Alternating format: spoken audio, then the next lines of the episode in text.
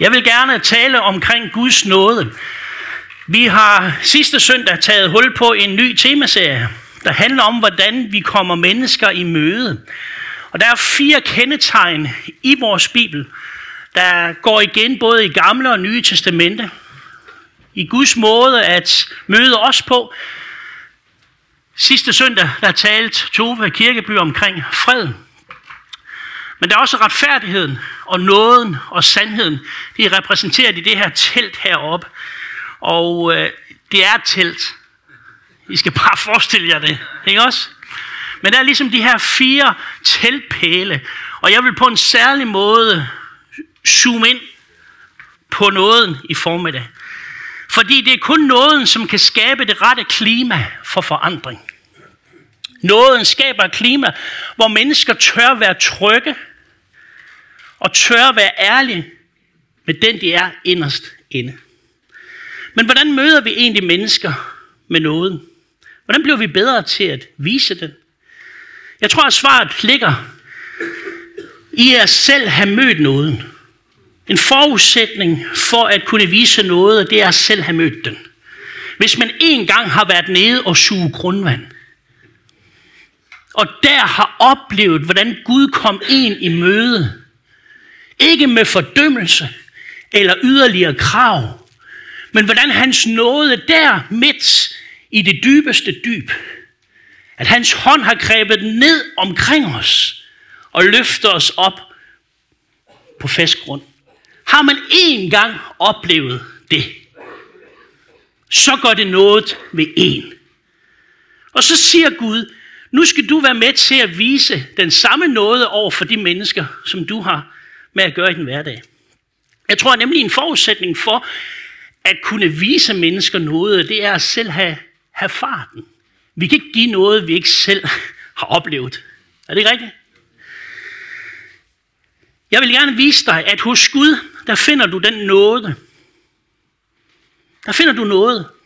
Et trygt sted og et sikkert sted, hvor du kan smide masken og være den, du er inderst inde. Men hos Gud finder du også den frigørende sandhed, som du har brug for, for at komme videre i dit liv på en styrket måde. Og jeg vil som sagt gerne sætte fokus på noget, men nåden og sandheden opererer ofte i Bibelen sammen. Men noget, det, det er et underligt udtryk. Det er som om, det er gået af mode i vores sprog. Men vi kender det fra sportsverdenen. Jeg læste en artikel om Victor Axelsen, som til OL absolut ikke viste nogen noget, på, da han smaskede og daskede, eller hvad det hedder, Lindan på badmintonbanen. Op igennem øh, semifinalerne og kvartfinalerne og så videre, der fik de alle sammen med catcheren. Virkelig, han viste dem ingen noget. Men hvordan ser noget egentlig ud i en relation? Hvordan kan vi vide, når relationen, eller når nåden er der? Jo, det er et rigtig godt spørgsmål, og jeg vil forsøge på at give en eller anden definition på det. Når du møder et andet menneske med noget, så betyder det, at du tager velvilligt imod andre mennesker. Og du gør det mildt og nænsomt. Det står i dyb kontrast til at være modvillig og være krog og være bombastisk. Så ved vi godt, når vi får med den der, når vi får med hårdheden, så ved vi godt, at nåden ikke er der. Så nåden har noget at gøre med måden, vi opererer på, måden vi handler på over for medmennesket, at vi tager velvilligt imod med nænsomhed og med mildhed. På en arbejdsplads, der er der faktisk også plads for nåden. Men når vi går på arbejde, så er der jo noget for noget. Altså, vi, vi, vi får jo ikke vores løn af bare noget. Vi skal jo præstere noget. Er det ikke rigtigt? Jeg kan godt afsløre, menighedsrådet betaler ikke min løn af bare noget til mig. Der skal der præsteres noget op igennem ugen, og det er helt naturligt. Men jeg læste i et interview et utroligt, en utrolig beretning. Det er faktisk flere år siden, jeg læste den, men den satte sig sådan på mig, at jeg har haft svært ved at, at, at ja, bare at glemme den. Det var en leder, som havde en medarbejder, som begik en kæmpe brøler Og det kostede firma 500.000 kroner, den her brøler. Og den her medarbejder, han var ked af det. Virkelig ked af den fejl, han havde begået. Så var der en journalist, som dykkede ned i den her ting. Og så spørger journalisten lederen, om medarbejderen var blevet fyret. Og så kigger lederen på den her journalist og siger, fyret! Jeg har lige brugt en halv million på at uddanne medarbejdere. Det gør han aldrig mere. Ved I hvad det er? Det er noget. Lidt flere virksomhedsledere af den der kaliber.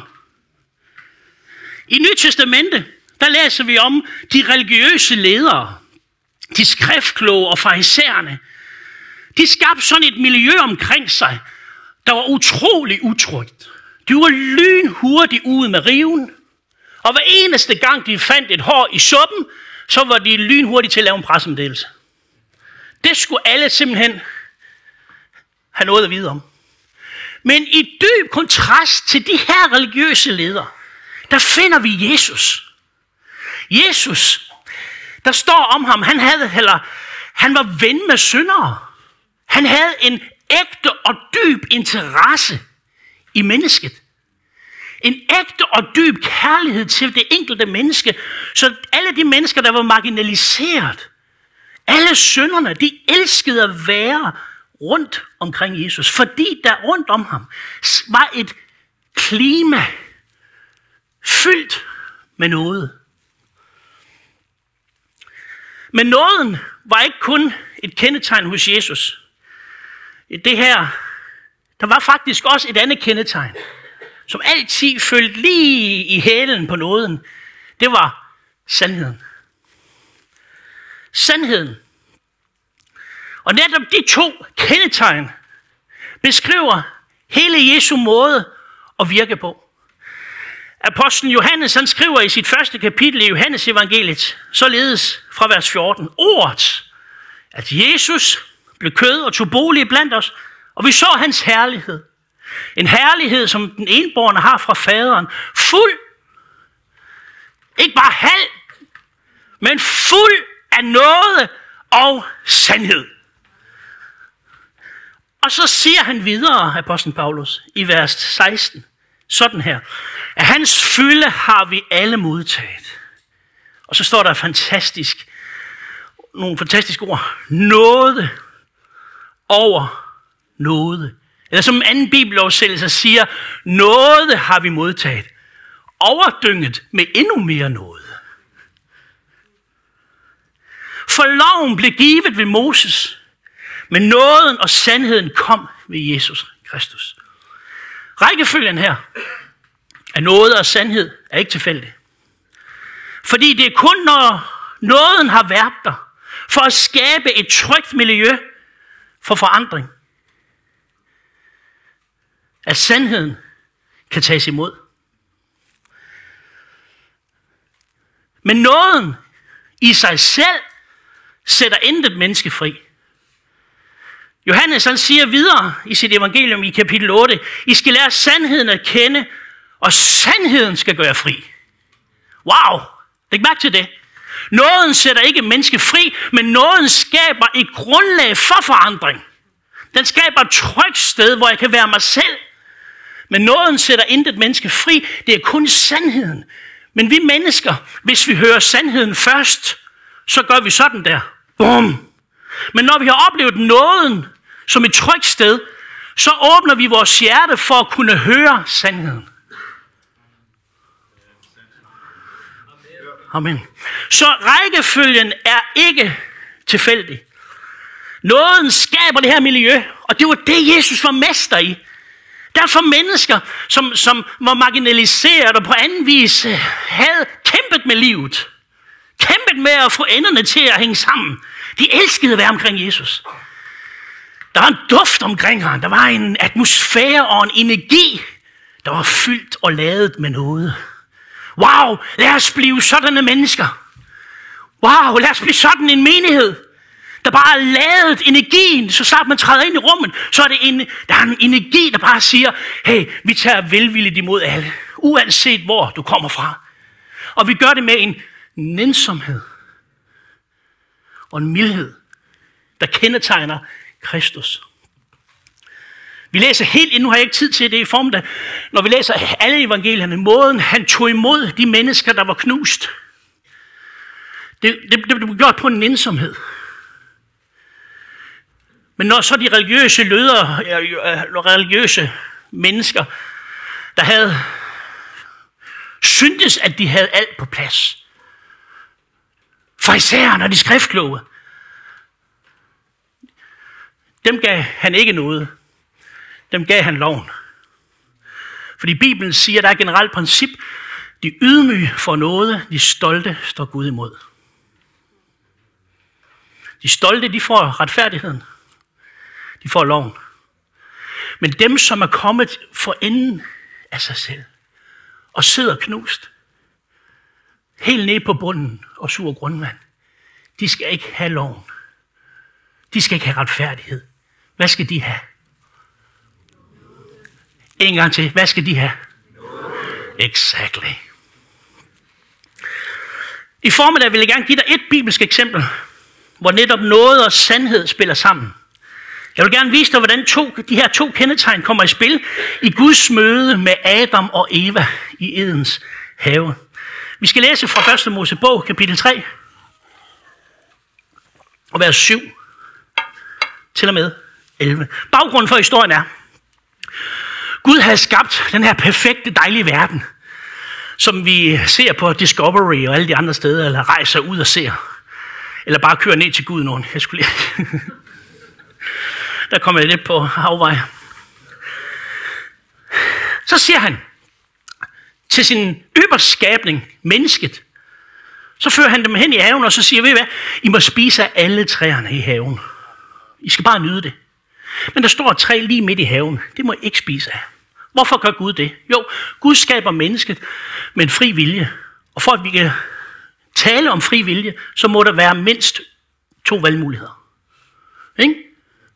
Enten at vælge ulydigheden, eller at vælge lydigheden. Så læser vi videre om, at mennesket er ufattelig dårligt til at forvalte den frie vilje. Det har vi stort set altid været, og det er Guds allerstørste problem. Fordi vi roder os ud i ting, som vi ikke burde rode os ud i. Så Adam og Eva, de ser frugten, de spiser af træet, og så sætter det i gang med naturlige konsekvenser derefter. Så læser vi sådan her fra 3. Mosebog. Der åbnede deres øjne, det er Adam og Eva, og de opdagede, at de var nøgne.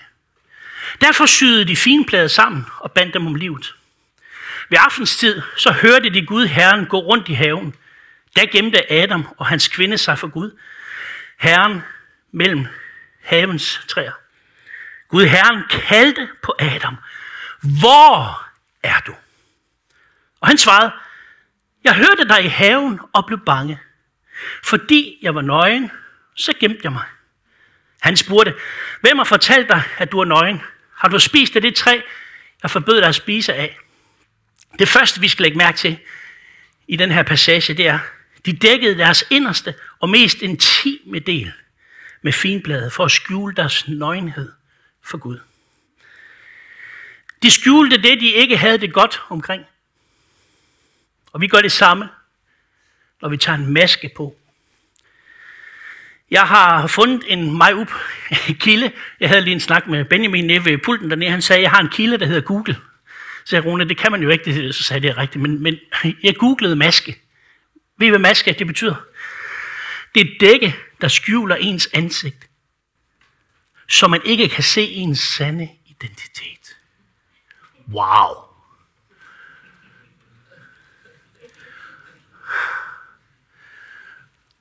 Hvor er det godt. Ved du hvad, vi gør det alle sammen, vi mennesker.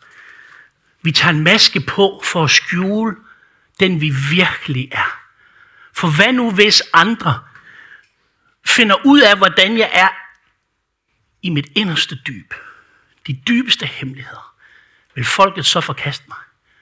Så vi gør for at kompensere for den sårbarhed, at vi putter masker på.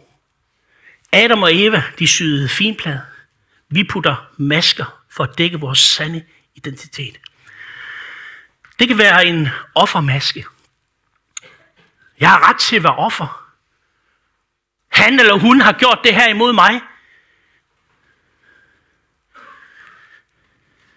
Og vi tror på, at, at vi kan gemme os bag den her.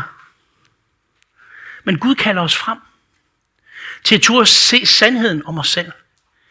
Vi kan have en offermaske, vi, vi kan have en perfektionistisk maske, vi putter over. Og tror, at alt, alt skal være perfekt. Ikke også? Alt skal være perfekt. Jeg tør ikke at blive taget i en fejl. Jeg tør ikke at have de her sårbare sider, at jeg egentlig har fejl omkring mig selv, så jeg putter en perfektionisme op. Og en vis græn af perfektionisme, det er faktisk godt. Vi skal gøre vores arbejde ordentligt.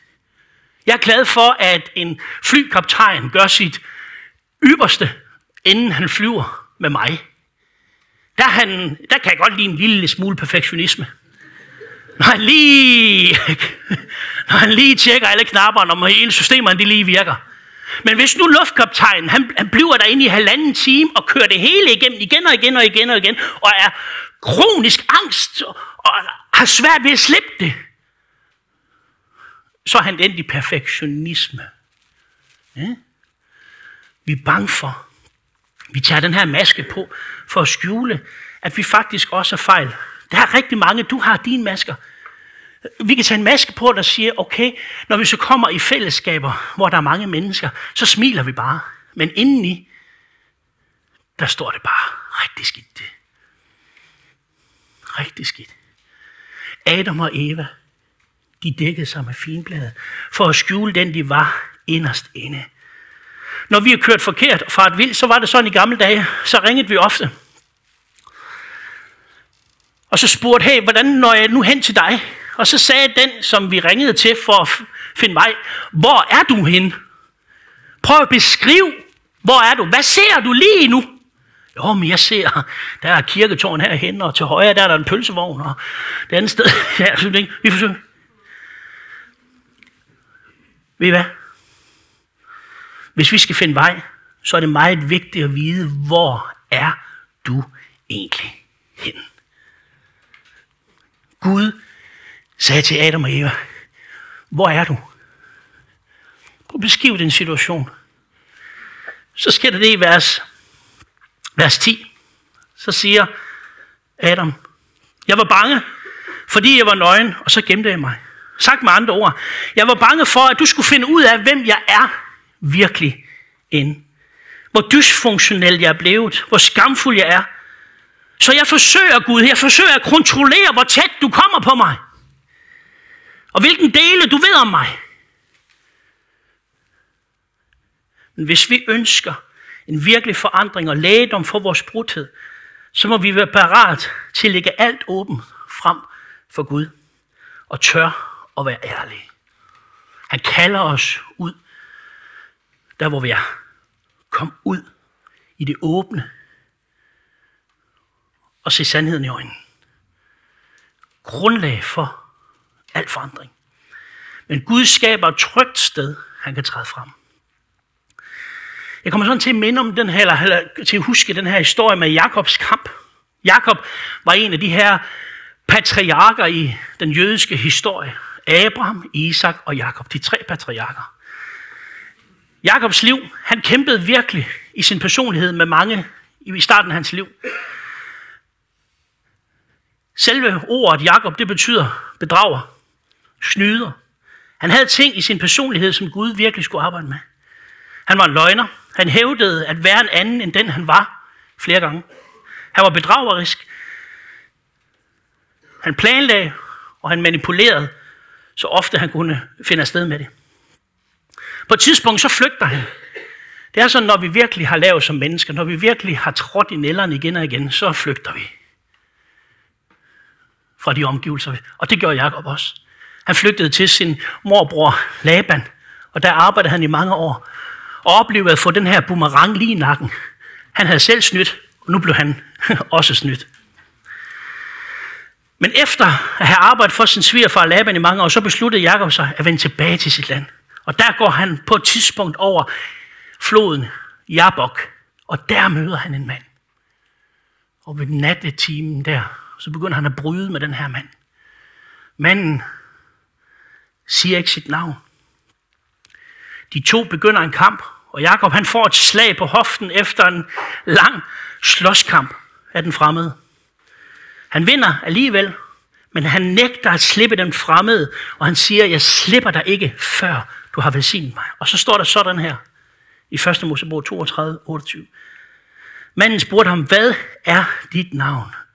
Så svarede han, Jakob. Så sagde han, du skal ikke længere hedde Jakob, men Israel, for du har kæmpet mod Gud og mennesker, og du har sejret. Læg mærke til, hvad er dit navn?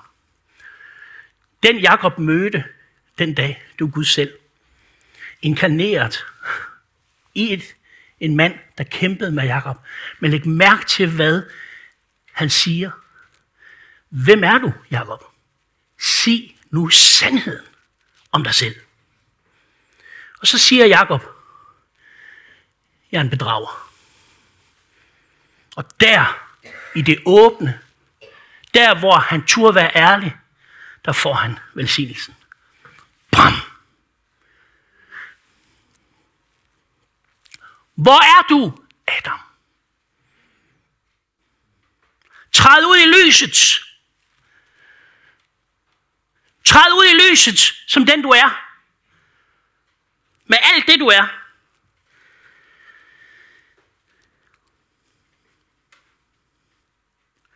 I vers 21 tilbage til historien fra 1. Mosebog så står der, at Gud Herren lavede skintøj til Adam og hans kvinde og gav dem det på. I den her beretning, jeg har ikke tid til det, her finder vi både retfærdigheden, vi finder freden. Freden var det klima, de levede i i Edens have. Vi ser retfærdigheden, vi ser nåden, vi ser sandheden. Vi ser alle fire elementer, men er på en særlig måde bare fokuseret på nåden i form af. Så det, der sker her, det var, at Adam og Eva, de havde fået at vide, at de ikke må spise af træet. Hvis de spiste af træet, så skulle de dø. Så Gud står lige pludselig i en stor udfordring. Han blev nødt til at være retfærdig, men han skal være nådefuld og sand og kærlig på samme tid. Hvad gør han? Jo, i stedet for at bringe døden øjeblikkeligt over Adam og Eva, så finder han et uskyldigt dyr, der træder i stedet for Adam. Han lærer det uskyldige dyr dø i Adam og Evas sted. Og så laver han tøj til Adam og Eva. Så det første blod, der blev udgydt på jorden, det var blodet for at dække Adam og Evas skam. Lad mig minde dig om, flere tusind år senere, der kommer der en stedfortræder. De kaldte ham Guds lam som bærer verdens synd. Der på korset, der udgød han sit blod, ikke bare for enkelte og få mennesker, men for hele menneskeheden. En gang for alle. For at dække vores skam. For at dække vores forbrydelse. På den måde kunne Gud både være retfærdig, kærlig, nåde og sand i et øjeblik. Der. Det er det, vi skal fejre, når vi nu skal gå over til nadveren om et kort øjeblik. Så hvad kan vi lære om Guds nåde ved den her beretning? Jo, for det første, der var en konsekvens af deres valg. De, vi er fri til at vælge livet, men aldrig fri til at vælge konsekvenserne af vores valg. For det andet, Gud skaber et rum, som er trygt og sikkert for Adam og Eva til at komme frem af skjulet. Et klima omkring sig, hvor de kunne vise ham deres sande jeg, uden at blive fordømt. Han tog velvilligt imod dem. Han gjorde det nænsomt og mildt. Han råbte ikke af dem. Han var ikke modvillig. Han var nænsom og mild. Og han skaber, han skaber det her rum. For det tredje, vi kan lære af beretning, han giver os tøj på. Han sagde til Adam og Eva, allerede her i Edens have, bliver evangeliet om Jesus Kristus forkyndt for de første mennesker. At der kommer en gang en, som træder i stedet, hvor jeg vil genoprette shalom, freden for alle. Han skal komme. Han er Guds lam, det sande lam, som borttager verdens synd en gang for alle. Vi skal til at afslutte. Hebræerbrevet vil jeg læse som afslutning. Hebræerbrevet kapitel 4. Jeg har det ikke med på min dias her. Her står der til os. Lad dig altså med frimodighed. Hvor er du? Hvor er du, Henning? Hvor er du, Meta? Hvor er du, Rune? Hvor er du, Mette? Smid masken og træd nu frem. Jesus Kristus har skabt det her trygge, sikre miljø altid. Hvor vi kan træde frem, hvor vi kan smide maskerne og vise den, vi er aller inderst inde. Det mest ægle, det mest hemmelighedsfulde. Gud siger til os i form af det her, træd frem, kom nu ud, Lad være med at dække dig bag træerne. Lad være med at dække dig. Det er et elendigt arbejde, du gør med at sy finblad sammen. Lad nu mig få lov at sørge for jer. Det er Guds ord til hver eneste her inde i dag. For at Gud kan virke i os, så bliver vi nødt til at være ærlige over for ham og beskrive. Vi bliver nødt til at være ærlige og komme frem som dem, vi i virkeligheden er. Det er grobund for forandring. Der i mødet, i Guds mødet, her kommer Gud til os. Først da kan Gud virke i os. Det oplevede Jakob, da han var sand og kaldte sig det, han virkelig var. Der fik han velsignelsen. Gud kan ikke med noget forlorent. Gud kan ikke med det, som vi skjuler. Gud blev nødt til, for at kunne virke, at vi kommer ud i det åbne. Men vi skal vide, når vi træder ud, træder ud her, så træder vi ud i en, til en nådig Gud. Jeg kan være fuldstændig tryg. Halleluja. Og vi skal komme frem for nådens trone. Vi skal storme den, fordi der kan vi finde hjælp til den livssituation, vi er lige Hjælp i ret tid. Wow. Lad os rejse os.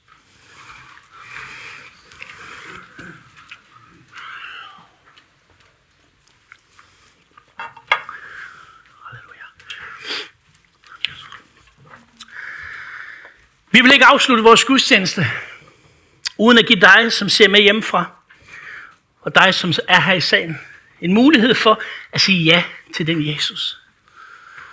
Han er så nådefuld.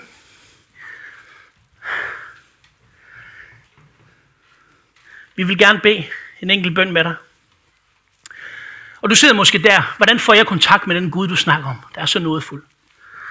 Jo, ved du hvad, det er ikke spor svært. Du behøver sikkert melde dig ind i en kirke. Du behøver sikkert komme 10 gange. Du behøver sikkert gøre noget. Alt det Gud, han beder dig om, det er at være ærlig og træde frem og sige, Jesus, jeg har brug for dig. Og så bed en enkel bøn til ham. Så skal du opleve, at den Gud, han gør noget ind i dig, som du ikke kan gøre selv. Så lad os overalt i salen bede den her bøn sammen, der kommer på skærmen her. Kære Jesus, tak fordi du har skabt mig og elsker mig. Selvom jeg har valgt at gå min egen vej. Jeg erkender, at jeg behøver dig i mit liv og beder dig om at tilgive mig. Tak, fordi du døde på korset for min skyld. Jeg ønsker at følge dig. Kom ind i mit liv og gør mig til et nyt menneske. Jeg tager imod din frelse. Amen. Hvis du har bedt den her bøn første gang, så vil vi gerne hjælpe dig med at vokse i troen på Jesus Kristus.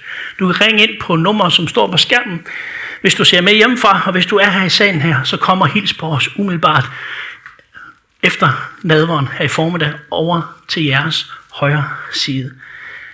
Lad os exalt Jesus. Halleluja. Han har gjort alt vel for os. Han har genoprettet shalom. Han har genoprettet freden. Der er ingen fordømmelse for det mennesker, der er i Jesus Kristus. Hvorfor er der ingen fordømmelse? Fordi Jesus tog straffen én gang for alle. Og man kan ikke blive dømt for den samme forbrydelse to gange. Han tog det. Derfor er vi frie. Og menigheden sagde, halleluja. Woohoo! Jeg skal give Jesus en klapsalve. Tak, Jesus. Halleluja. Amen, Jesus. Vi takker dig, Jesus. Tak, Jesus, for det, du har gjort i vores liv. Du har gjort alt vel for os. Tak, far, fordi du har skabt udgangspunkt for, vores videre rejse fremad. Tak fordi du kender fremtiden, også i de tider, som vi lever i, som kan være så fyldt med angst og bekymring. Hvad sker der? Tak, Jesus Kristus, fordi du er alfa og du er omega. Tak fordi du har været både i min fortid og min fremtid. Tak fordi du har været der forud for os, for at berede en vej for os. Og vi kan vandre trygt i den. Amen.